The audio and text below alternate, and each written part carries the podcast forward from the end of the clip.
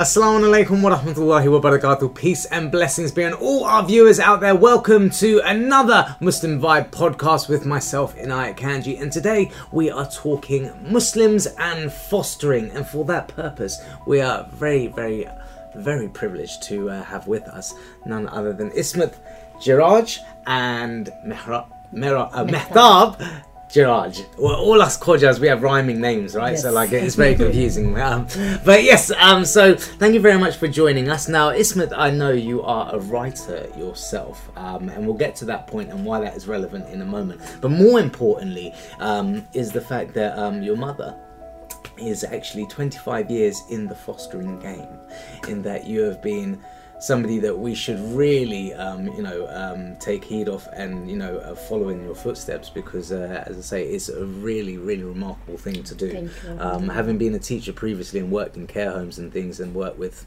foster parents and you know uh, other institutions, I've seen how difficult it can be. So, um, so yeah, so it's great to have you here to talk on the subject matter of fostering in itself.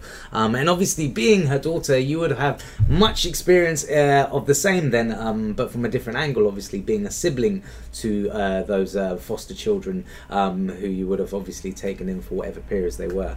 Um, but in turn, uh, why I mentioned the article and the fact that you're a writer as well is because obviously and unfortunately, guys, um, we have had some more Islamophobic narratives in the media. Um, and uh, for this purpose, I'm more addressed to yourself, obviously, um, Ismat. But uh, I was quite.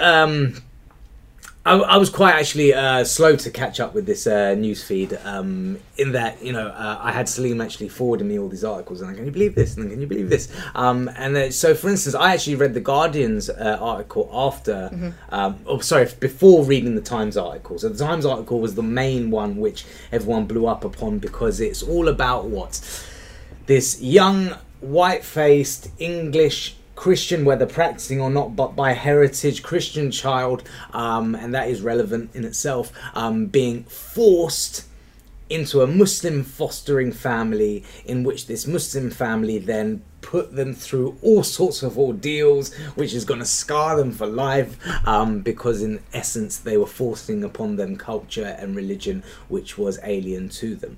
Um, and it was a very demonizing and uh, quite insulting article in a way. And then many other articles, rather than um, reputing it or anything other, they in turn followed on with the thread and you know kind of further added fire to the flames um fuel to the flames sorry.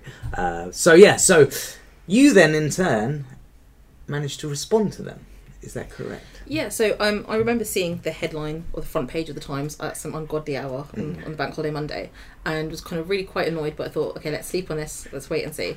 Um, came down in, the morning, and I remember having a conversation with my parents over breakfast about just how outrageous this article was. Not just the headline, Mm-hmm. which kind of screamed "white Christian child forced into Muslim care," yeah um, but actually some of the points that they raised within the article, Mm-hmm. um, particularly the point about the foster care family not being able to speak English, which for me was immediately a bit of a red flag, having understood the kind of extensive training um, that, that foster carers have to Yeah. undergo, but also Yeah. the extent of reporting you have to do, Mhm. and therefore the need for at least a basic understanding and command of English. right Um, and so I kind of did um, the standard rant on Twitter, as you do on social media.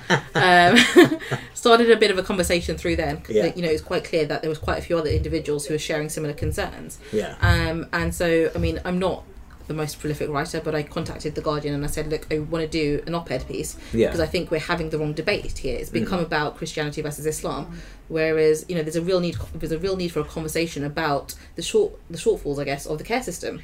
And so if I write something, will you run it? Um, and yeah, fortunately they said yes. Uh, they then kind of called me after it went online and said, would you mind if we put it in print? Which was were you surprised that they uh, you know uh, were So so of course, forthcoming? of course, the Guardian is um, a very left-leaning paper. It is Yeah. my paper of choice, um, and so like they were definitely like the obvious home for it. yeah Um, but it was good to kind of see this their support, but also them them sharing those concerns around kind of the rising Islamophobia right and the fact that there are a number of papers now who you know it's kind of pretty standard for them actually to kind of peddle those kind of messages those are, that are quite divisive hmm um, and you know i guess kind of the media picked up on that the debate kind of ensued um, Tower Hamlets, the local authority in question, immediately came out and said, you know, there's been some inaccuracies Yeah. or mis- misrepresentation of the facts. Um, there was a court case as well that week. So kind of within a short space of time, there was all of these new facts coming out. Um, and I think the Times did three or four articles, all which made the front page. um, kind of just really kind of strengthening their own position and crediting themselves for exposing this this tragedy.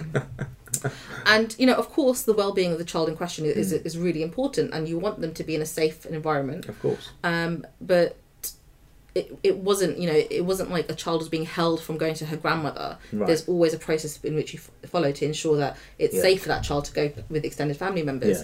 Um, and I guess once the, the ruling of the, the case came out, it was quite clear that there Well, had been some. It's interesting uh, you mentioned that because um, MPAC uh, put together, uh, you know, uh, an article um, which basically surmised, you know, the outcome of uh, the rulings, and it was interesting going through it. You know, all the different kind of uh, contradictions and how almost exaggerated um, it was from the truth. For instance, I, I pick on one here, part five um, of the judicial report had said that the child was put into temporary foster care by the police due to the mother's alcohol and drug problems. Now, that wasn't mentioned in any of the articles, yet I was pointing out to uh, Salim, uh, the chief and editor before, that some articles would, however, mention that the foster parents would make slurs about European women to this child, mentioning that all European women are drunks and alcoholics. So you see the lovely way they've twisted that there, you know. So, um, or for instance, um, part 14 had said that, you know, uh, the child's guardian undertook inquiries, visited the foster carer's home, and spoke to the child alone.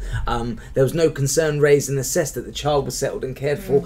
You know, as you say, all the due procedures, you're not realizing, you know, that in turn, whilst you're trying to, you know, affect the mindset of people and you know um, tar this family what you're also doing then is effectively saying that our system is completely rubbish then as well um, ironically But and that's a conversation that arguably should have been had. Yeah, Let's yeah. talk about the failures of the, um, the, care system. The fact that there is a shortage of carers, which which I, I arguably leads to the reason why children are placed with families who perhaps don't match their cultural heritage. Right, and th- and that's an interesting point to maybe bring, uh, you know, uh, Mehtab auntie in on. And I'm sorry, I'm going to call you auntie because That's I, thought I need to be respectful. That's Um, fine. No, you can call me Meta. Meta Auntie doesn't matter.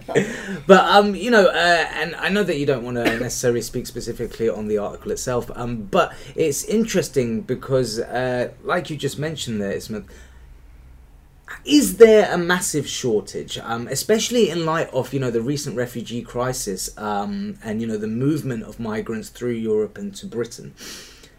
Firstly, I suppose the question must be, um, and sorry to merge the topics, guys, but it's uh, important, I think, to talk about this in a context. Um, but first, the question must be: is like how much is there a shortage of Muslim foster carers first and foremost? Um, you know, are you in a massive minority, and do you find that you know there are, you know, Muslims are not forthcoming to come and help their own, um, you know, ch- uh, children in crisis, if you like. Um, not that we shouldn't be caring for people of all faiths, whatever the circumstance, because a child is a child, an orphan is an orphan, and if we're obviously you know believers of the faith, then we know that the Prophet held orphans dearest. So. The point being is, firstly, is there a massive shortage of Muslim foster carers? There is a shortage of Muslim carers. Right. Definitely a shortage of Muslim carers. And then, secondly, then, um, is that do you find this is the case whereby the pairings themselves then are not necessarily thought out in that um, are they so pressurized and therefore forced to kind of just react and place children wherever or is it something more kind of i don't know don't want to say sinister but more for lack of duty from their part No. whereby they're not investigating or finding the muslim uh, carers Uh, no, I think Muslim carers themselves are not coming forward. Could be for whatever reason. Right. Now, I would think one of the reasons is because many Muslims have got daughters and they wouldn't want to foster a male child. right right Or if they've got male children, then they're boys that they wouldn't want to foster girls, especially because of keeping them segregated. yes yeah. Um, you can foster teenagers if you want. You can foster babies you can foster young children. Mm-hmm. so for example when my girls were growing up i was fostering babies up to and children from not till 10 right right. And boys i would only do up to 6 years of age. I wouldn't do older than 6 years because i myself would not have been able to cope Interesting. Yeah. so that was yeah. the reason that i chose so you do get the choice of what you want to do Okay. at the moment as well my choice is from birth till 16 Mhm. for girls Mhm. and boys i said up to 12 Okay. because after 12 i don't think i would personally be able to cope with boys Mm, mm. And that's actually. so that is my choice Yeah, and you're entitled to, and I think actually that's more fair on the child in a way because you're being honest about your personal circumstance, your own kind of beliefs, or you know whatever values around why you make that decision, um, and in turn that person can then get the right care. care Um, because yeah. give the care that i can give them because when they come to us that's what they expect Exactly, exactly. and if we cannot give them then we are failing them it, it precisely, okay precisely. now having said that the children even if there was an emergency case they would keep the children for maybe a couple of days while they are looking for a carer who meets the child's criteria right, right. Having said that it's not necessary that the culture and the religion should match Okay. as long as the carer is experienced enough to be able to provide the care and keep the child safe Mhm. that is paramount Indeed, indeed. and that is going to be important whether the child is muslim or non-muslim hmm the child is atheist And that brings it back actually to Ismat and your article um, and your experience being uh, obviously uh, within the same family. Um, in that, because you mentioned many a time, you know, if you were to have somebody of a different faith, if they were Christian, for example, you know, celebrating Christmas and Easter's has never been an issue per se. Um, I mean, so what does an article like this do again for the mindset of the general public, especially in the in the current climate? Um, you know, how how do you think, uh, you know, what impact do you think it will have? Uh, are people going to be uh, privy to you know almost the falsehood of this article and be like you know we're with the, the you know the rest. Um, or is it going to be more case of more you know oh my gosh is muslims really like that? Like you know what, what do you think? Yeah, I think the way in which the original article was framed, it was suggesting that either being Muslim is incompatible with British values and therefore we shouldn't have Muslim carers, or that if we do have Muslim carers, they're all going to be like this. Exactly. And so I actually guess that telling my parents' story was really important in changing that narrative. Um, and I know, for example, the BBC did a feature piece um, kind of sharing a good news story, Yeah, which yeah. which often isn't told actually. um, and from that, a lot of people have got in touch. Of course, you kind of get your standard trolls. Yeah. Um, and a lot of people who were saying, you know, what we were doing is child abuse. um, but then also a lot of people who were saying, you know, this is fantastic. We didn't realise that, you know, there were Muslims who were playing their role um, in public life who were kind of contributing back so positively to society. And similarly, a lot of Muslims who kind of came forward and said, do you know what? It's great to see a Muslim doing this. I want more information. Right. Can you share your own experiences with me? Right, right. And I think, you know, uh, I, having been a, a presenter of talk shows like this, I've covered this subject several times.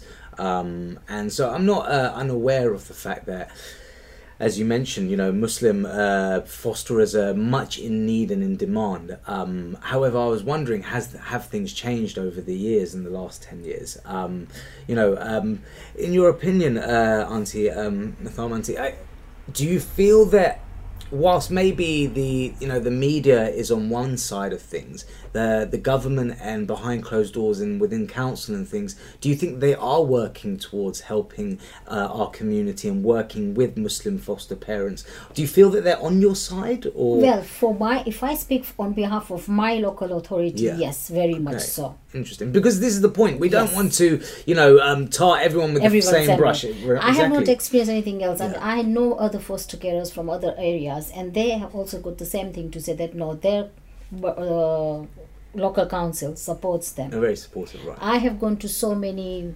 trainings. Mhm.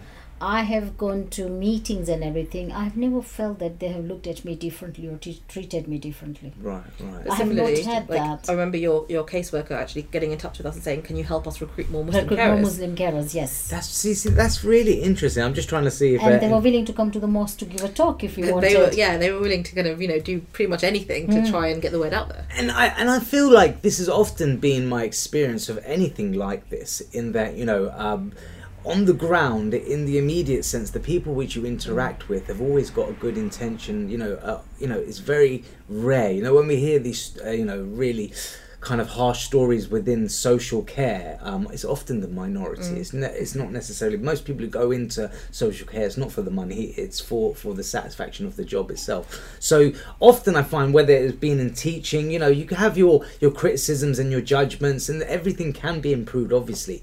But the point being, as you say, there, Mehtab Auntie, that the people that you meet on the ground often are very caring, are very genuine and forthcoming, and want to help. And therefore, when they see a Muslim, uh, you know, minority um, and they see a person from that coming forward to help uh, in a circumstance where, as I say, do you feel the balance of um, fostering now in terms of numbers? I'm not sure, you know, not that you're statistical, um, yeah, that you should be aware completely of the statistics, but the point being is that do you know are there, for instance, now more Muslim fostering needed than non-Muslim? In London, for instance, you know, I, I- know the rest of the country, but maybe yeah, in London. I think in London it's equal at the moment. Okay, It is equal. However, yes, we do need Muslim carers because many Muslim children are coming into care. right, right. And for that, we need to be there to provide the, Right. the support and the care that we need. Yeah, and because even if, for example, if a child goes to a non-Muslim family, Hmm. a very good non-Muslim foster carer, an experienced foster carer, yeah, that foster care will be able to provide to the child's needs. But sometimes we have to be counselors to the parents as well. We have to be supporting parents as well. interesting. So, if you are not aware of the culture or the religion norms, then how are you going to support the family? Right, right, right, right. No, that's a very good point. Having said that, it's Yeah. not bad if the child ends up in a non Muslim home, Hmm. Provided uh, these days I've noticed foster carers will ring me and say, Look, I've got a Muslim child. Can you tell me where will I get halal meal from? Interesting. What is the important thing I should do? Should I Hmm. give them a separate room to pray? Okay. Should we all be very quiet when the child is praying? So or can we just give them a corner where they can pray? Can we come and get the mat, um, a prayer mat, or where, where can we go and get a prayer mat Hmm. from? And you know they're asking questions to get all this this information, and they are doing their best to provide for their child.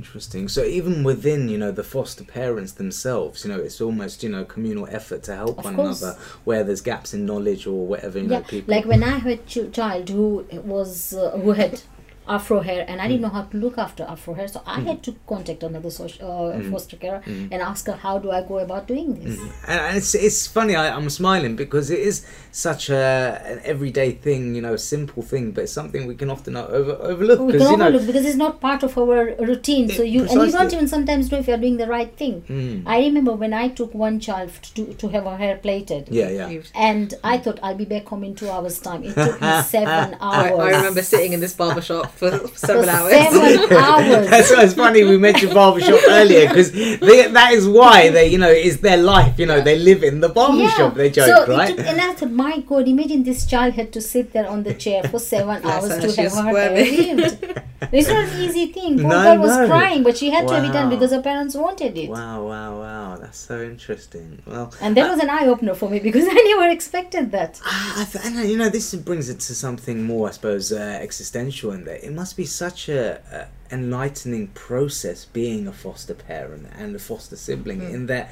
the way in which it will develop and open your mind um, and your heart and your spirituality um, and being Muslim as well, uh, understanding your faith as well, must be a real uh, blessing um, in many ways, right? I think so because I'll be frank, when I started fostering, Hmm. and after that, my extended family noted, especially my father said, You know what, since you have started fostering, I can see a difference in your children.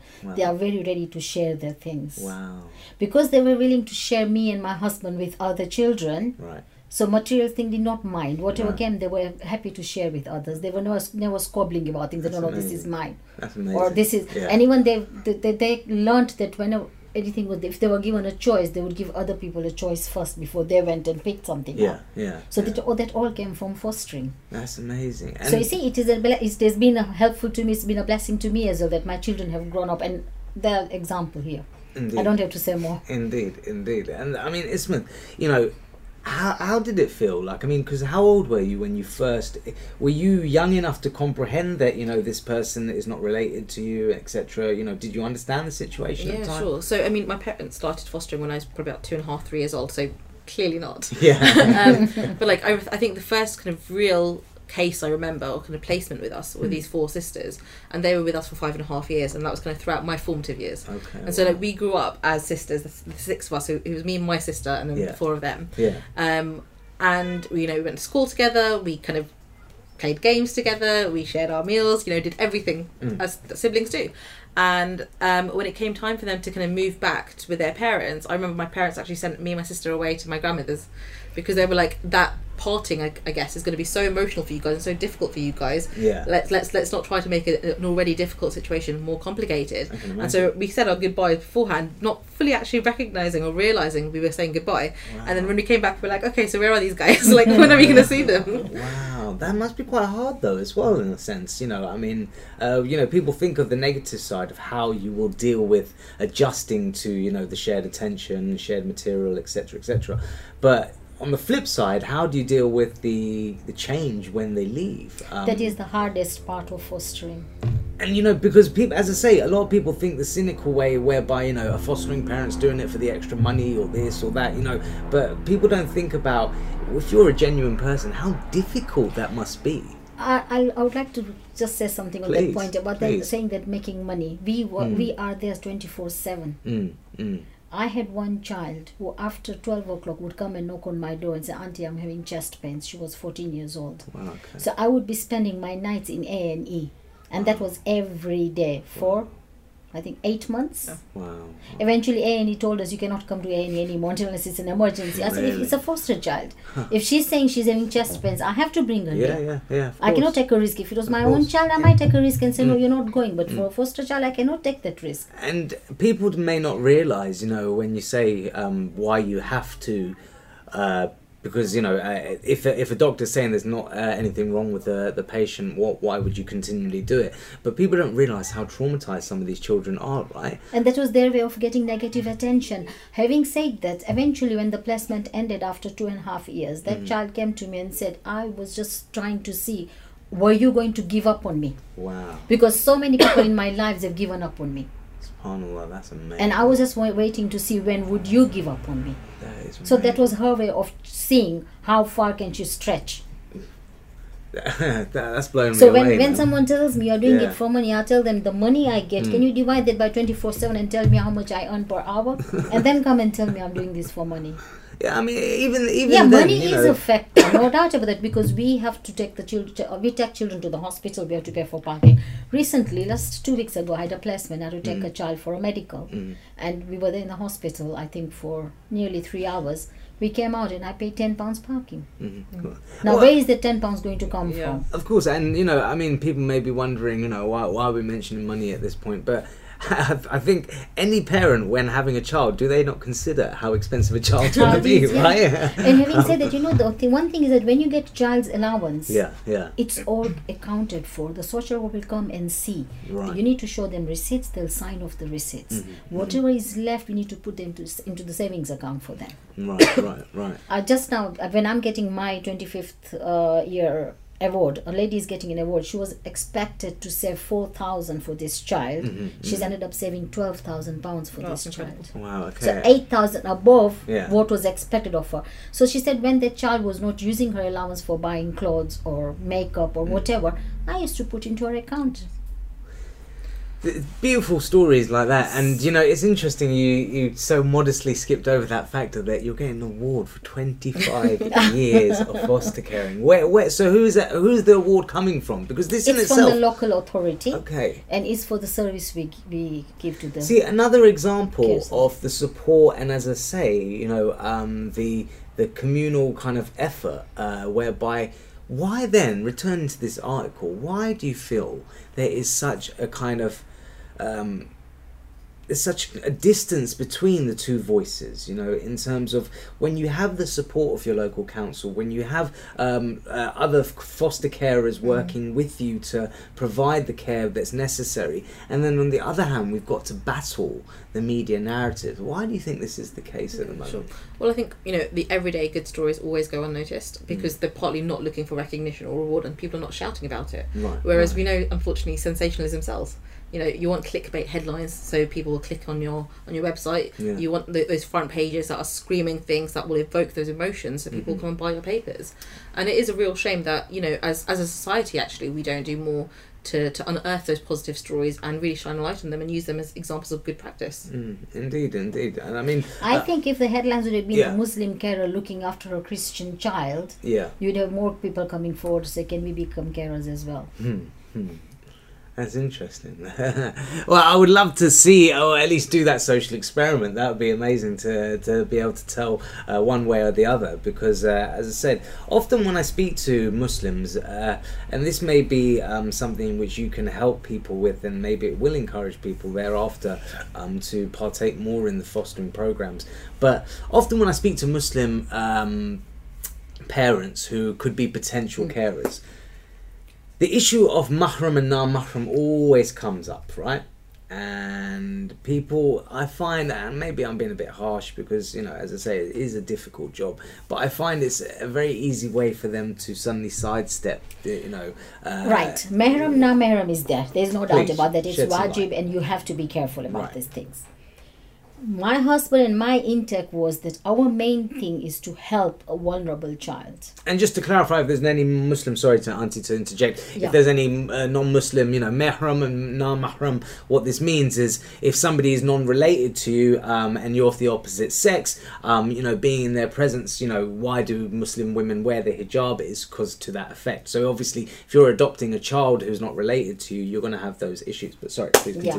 So me and my husband both decided that no, our our main aim is to help a vulnerable child.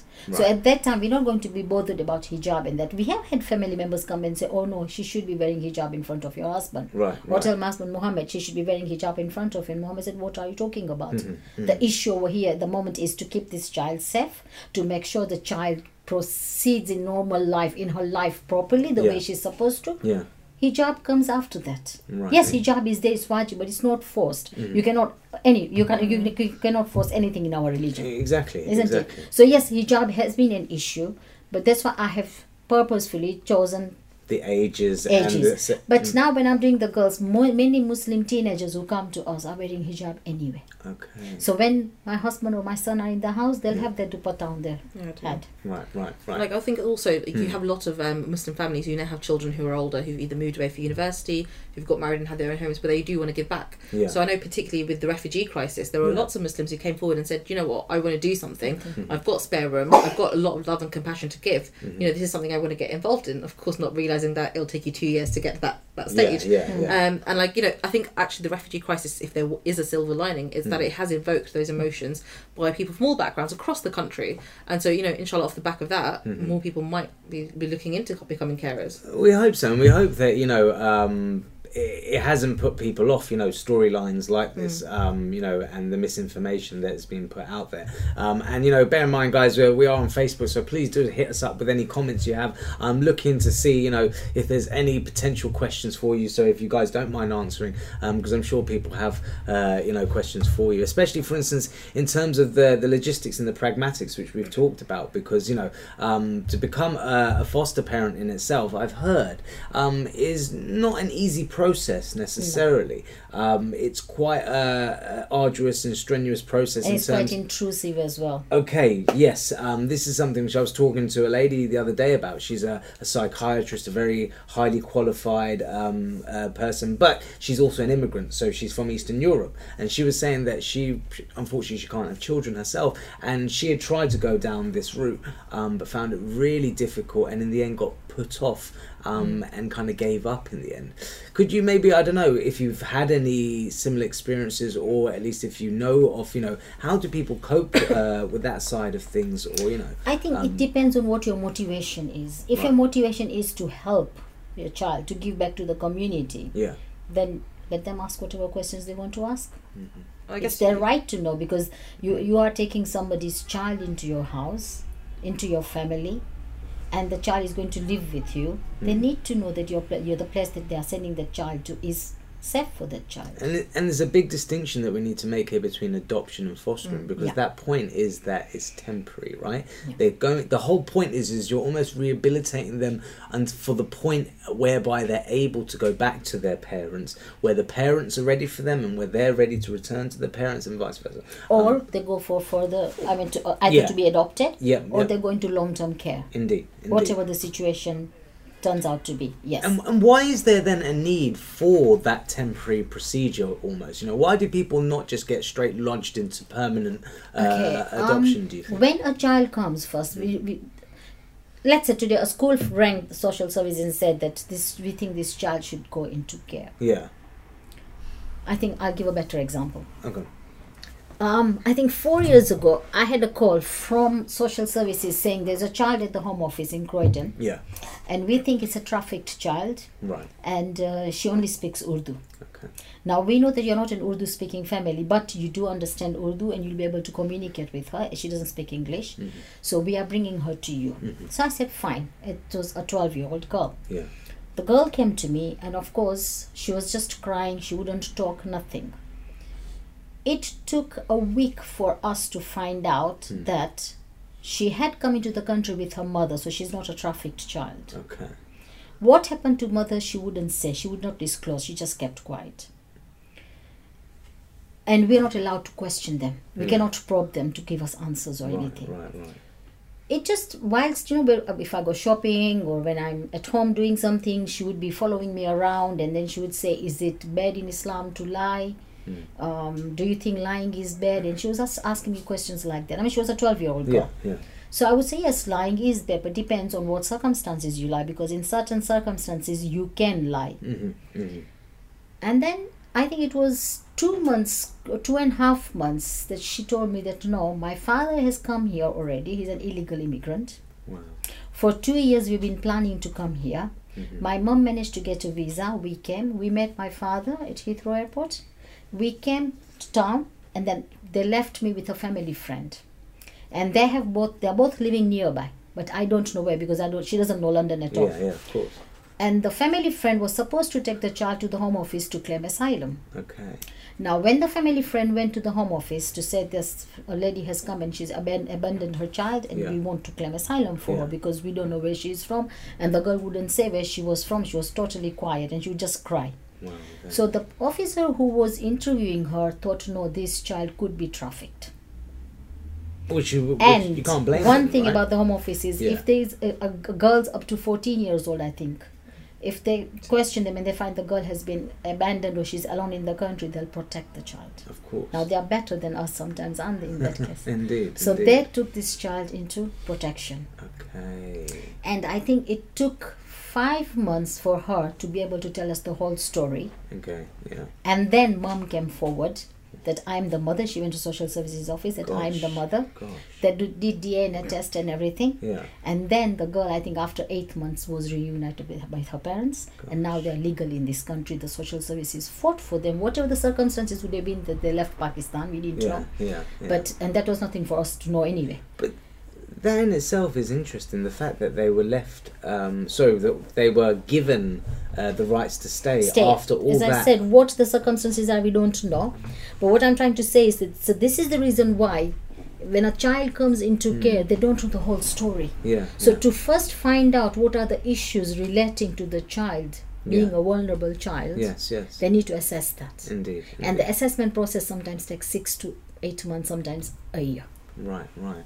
Well, it's actually quite. Uh, it's quite. It's leaving me with quite an optimistic um, feel, actually, in a way, because what you've said thus far is all in the benefit of the child. Mhm. You know, I don't see many. Um, you know, as I say, I, it- I don't see many of the criticisms which many people would levy uh, against the social service, at least from your experience. Um, so again, you know, why is it so easy to make these kind of, you know, um, hyperbolic statements, you know, in terms of like, you know, they didn't even speak English, you know. I um, think it's just trying to create hysteria and create problems, nothing That's it. else. just plain Because if you can't, sp- um, you're supposed sometimes you do Mm. and have to attend court. Right, If you don't speak English, how are you going to attend court? right. You have to Yeah. write log notes every day. really, Every night, once my foster child goes to bed, yeah, I sit down so then I can remember there's next day I would have forgotten something important. of course, I have to write notes about what happened about the child, Hmm. and that child, when the child is 18, can have access to those notes. right, right. So I'm not even going to be able to fabricate that. of course, yeah. And once I have done it that night, Mhm. and I have already sent it to social services, I cannot retract as well. right, right, And I cannot give my opinion, it has to be the facts. Mhm, Okay, so if I cannot speak, if, if a carer cannot speak English, how Yeah. are they going to do all these things? These are one of the important criteria of fostering. Hmm.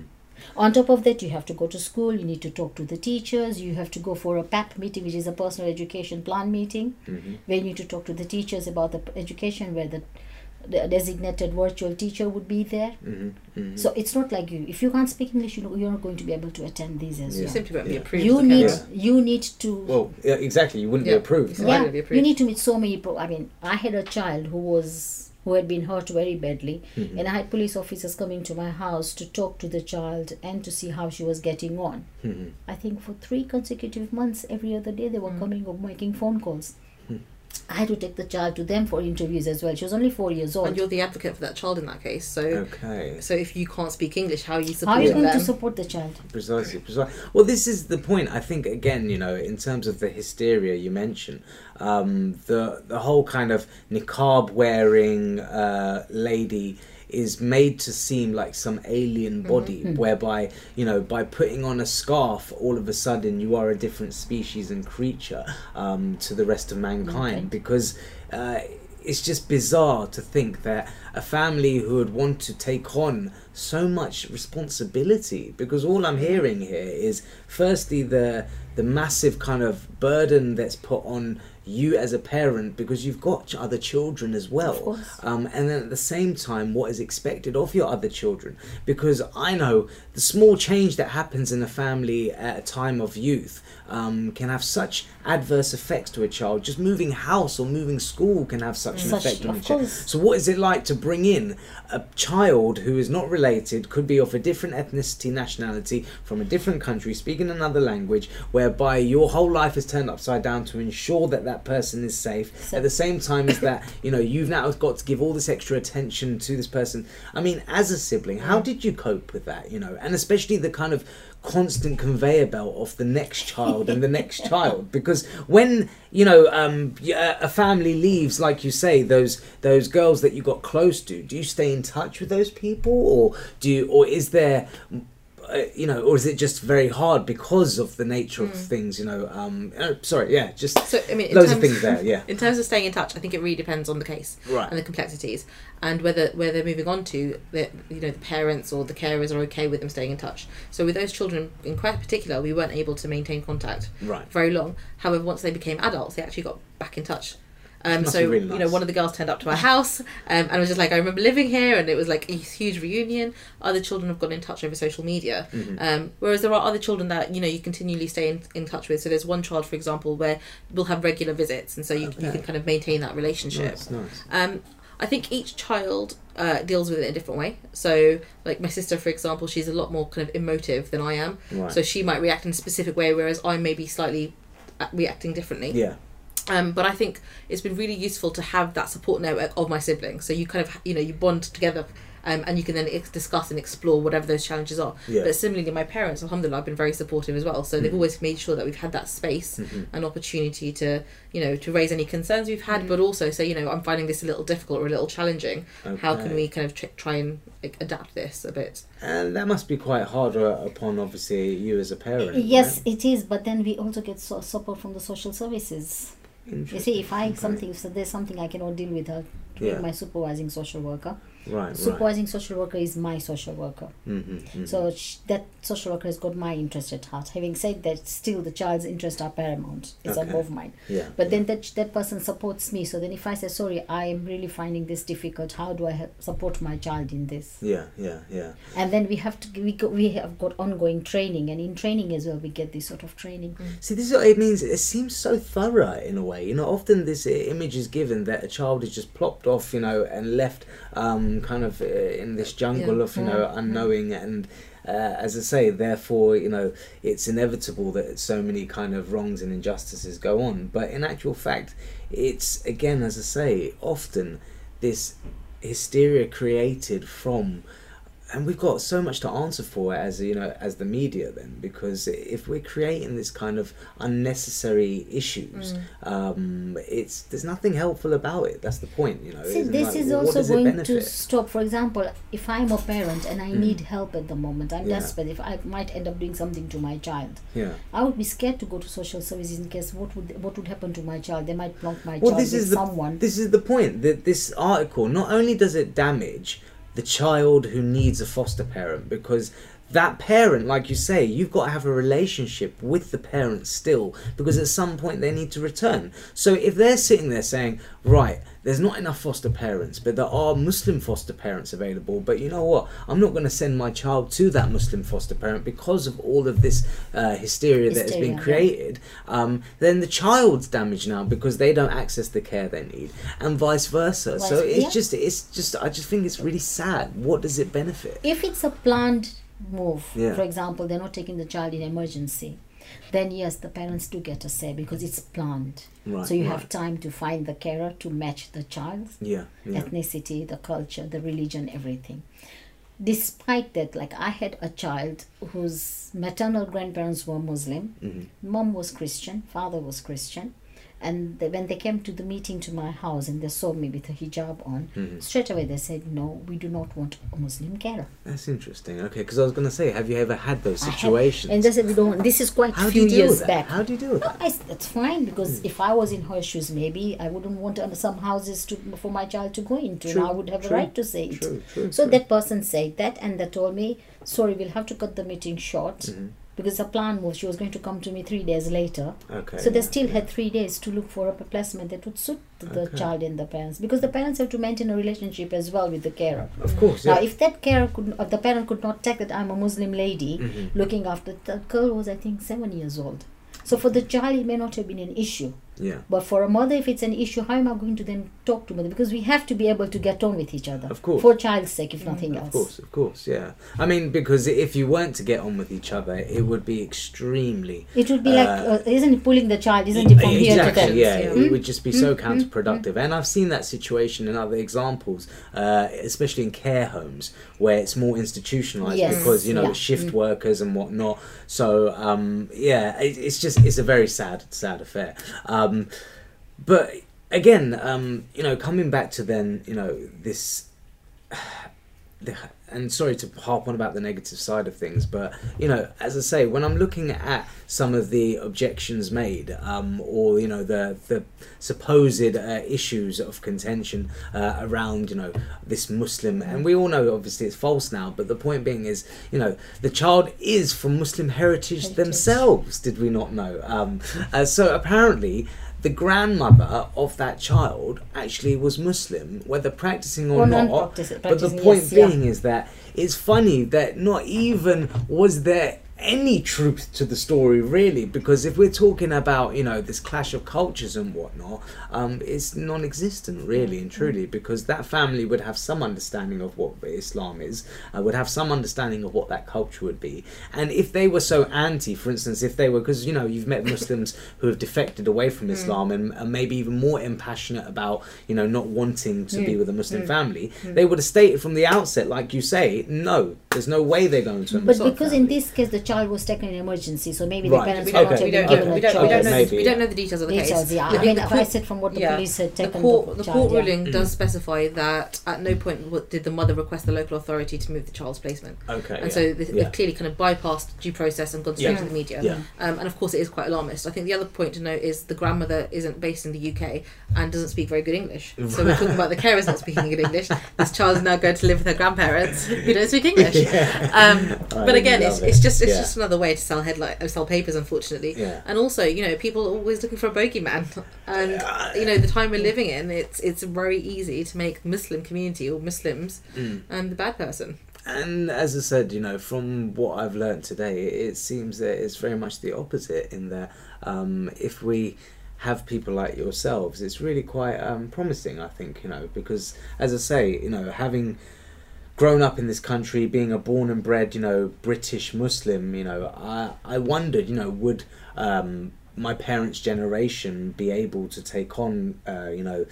because my parents found it difficult to bring us up here in this environment, adjusting culturally. So to then take that step further to um, take on another child who is from this country um, is quite a brave step. Um, and so to see somebody like yourself uh, of that generation is really quite. Um, as I say, yeah, it's just quite heartwarming, and it's Thank nice. It's nice. To, it's nice to know that you know um, there are Muslim sisters like Yeah. yourself that do know. And in Muslim, for, for a Muslim carer's Hmm. perspective, I'm saying uh, if you're a Muslim carer, you have got extended family as well. Right, so your right. extended family are fostering as well. Well, because th- yeah, I was going to say, how are your extended family about when you made that decision? You know, um, how are they in terms of uh, input and help and everything right else? when my husband and I decided that okay, let's foster. yeah, So we, t- my husband's family is in India, so my husband's brother is here. So we talked to him, and we talked to my parents, Mm-hmm. and they all said, "Go ahead, go ahead with it, but just make sure that you are fair to the child. Never Mm-hmm. be biased, because if your child and that child fights, you are going to be inclined to favor your child first. Naturally, So you'll have to be very careful. And that my father used to keep on saying to me all the time. yeah, yeah, yeah. So both the families, like my side of the family, my husband's side of the family, both said it's a very good job. Go ahead,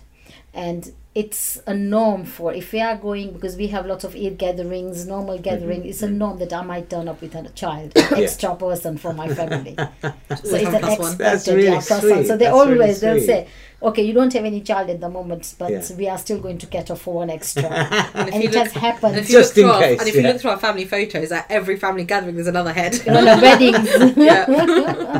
That's I remember amazing, when my girls were young, my brother from Africa had sent me, uh, sent them two Mm-hmm. dresses, beautiful dresses. So when it came in the post, I opened it up. I said, "Oh, I have got four other girls in the house." Yeah, now, of yeah. course, if I give it to my two girls, those girls had been living with me already for two years, so they knew what clothes were there, and they would have really picked up. Okay, this is yeah. new. Yeah, So I, for three days, I did not tell my children. I went looking for clothes that I could find better than what my this was because this was from Tanzania. It was totally different to what I would have got over here. yeah. And then I went and got other four dresses, and then I said, okay, this is what my brother has sent for all of you. Whereas there's been other fa- family members who, you know, when they know that you've got a child, will will in- ensure that they are getting an Eid gift or a birthday Yes. gift. Right, we've had right. have, we've yeah. had like birthday parties for the child, uh, the foster child, and you know our whole extended family have come to celebrate. Celebrate. But this is I mean, Yes. it's such an educational experience for the community, like you say. Then you know the the value which you're bringing to um, uh, the wider community through that one decision Mm. you've made um, is something that you know almost is invaluable because uh, you know how do you measure that like um because as I say it's opening minds and hearts to uh, how how do you know that somebody else won't then in turn think you know what I, I can do that you know I've seen them do this for this many years I, Mm. I think since I have started fostering Hmm. from my mosque, we've got three other carers. Excellent. Just because I take the child to the mosque, of course they don't partake in anything, Yeah, yeah. but I go, they go with me, and the whole congregation loves them. Hmm, hmm, hmm, you know they get all the love and they make friends very easily. And you know that wait for this next they say, auntie are we going to the mosque? And i said no want to please go auntie more I let's do." go to the mosque, please auntie. Because they want to meet those aunties who will cuddle them Yeah, and kiss them yeah, and hug them or give uh, someone Give will them come and they presents. give Well, them a look, the- present. The- so you know the key they there, look forward to it. Everything you just mentioned there, you know, the key to that is love.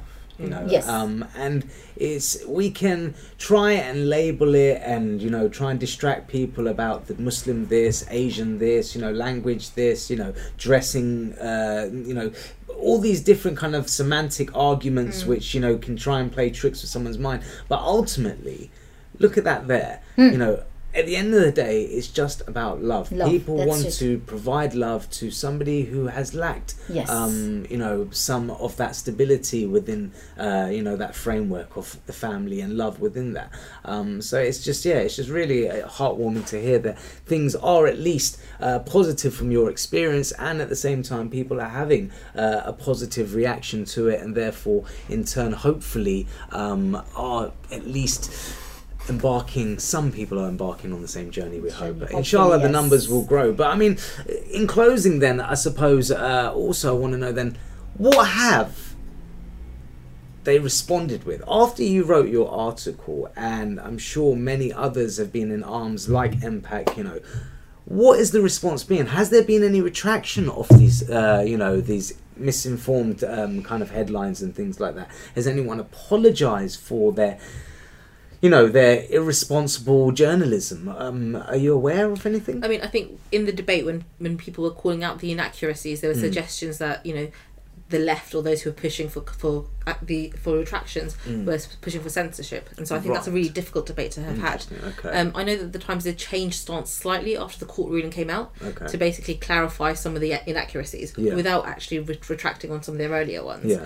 Um, but there have also been a number of individuals who've made complaints to IPSO, which is the Independent Press Standards Organisation. Right, And so this right. is the regulatory body for the media. Yeah, Um, yeah. And one of the key clauses is accuracy. And if that is upheld, of course, that's going to be a long investigation. This court case is yet going on as well for the child. Mm-hmm. Of course, And so yeah. only once all the facts are known, they Yeah. may very well have to do um, some sort of public retraction or acknowledgement, at least, of the inaccuracies. I hope so because you know when I found out, for instance, you know um, this foster family, Muslim foster family, was only a temporary measure while the supposed foster family went on holiday. Um, that really made me laugh because it's like that is how far they stretched it to try and create this story, um, which, as I say, is quite laughable because.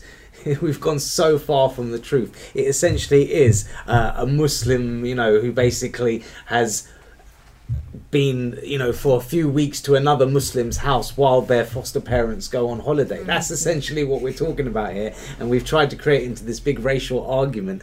Um, obviously, they're not Muslim, but you get the point in that you know they have Muslim heritage. Well, look.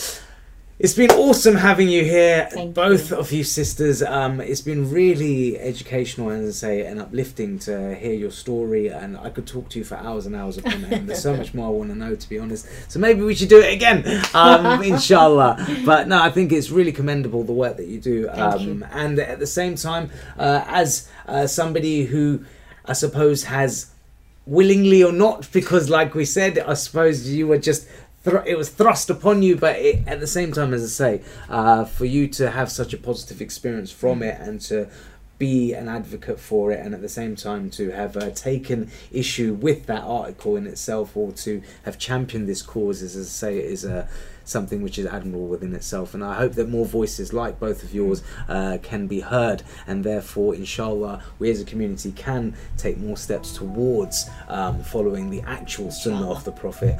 Because, as I say, if if every person or every family in the world could adopt one child in their lifetime, I think this world would be a much, much, Much better, better place. place, definitely, yes. Well, thank you very much, both Thank you for to you, uh, Mehtab Auntie, and obviously to you, Ismat, for Thank joining you us. having us. Right, guys, this has been the Muslim Vibe. I've been Inayat Kanji. Until next time, Assalamu alaikum wa rahmatullahi wa barakatuh. Peace and love.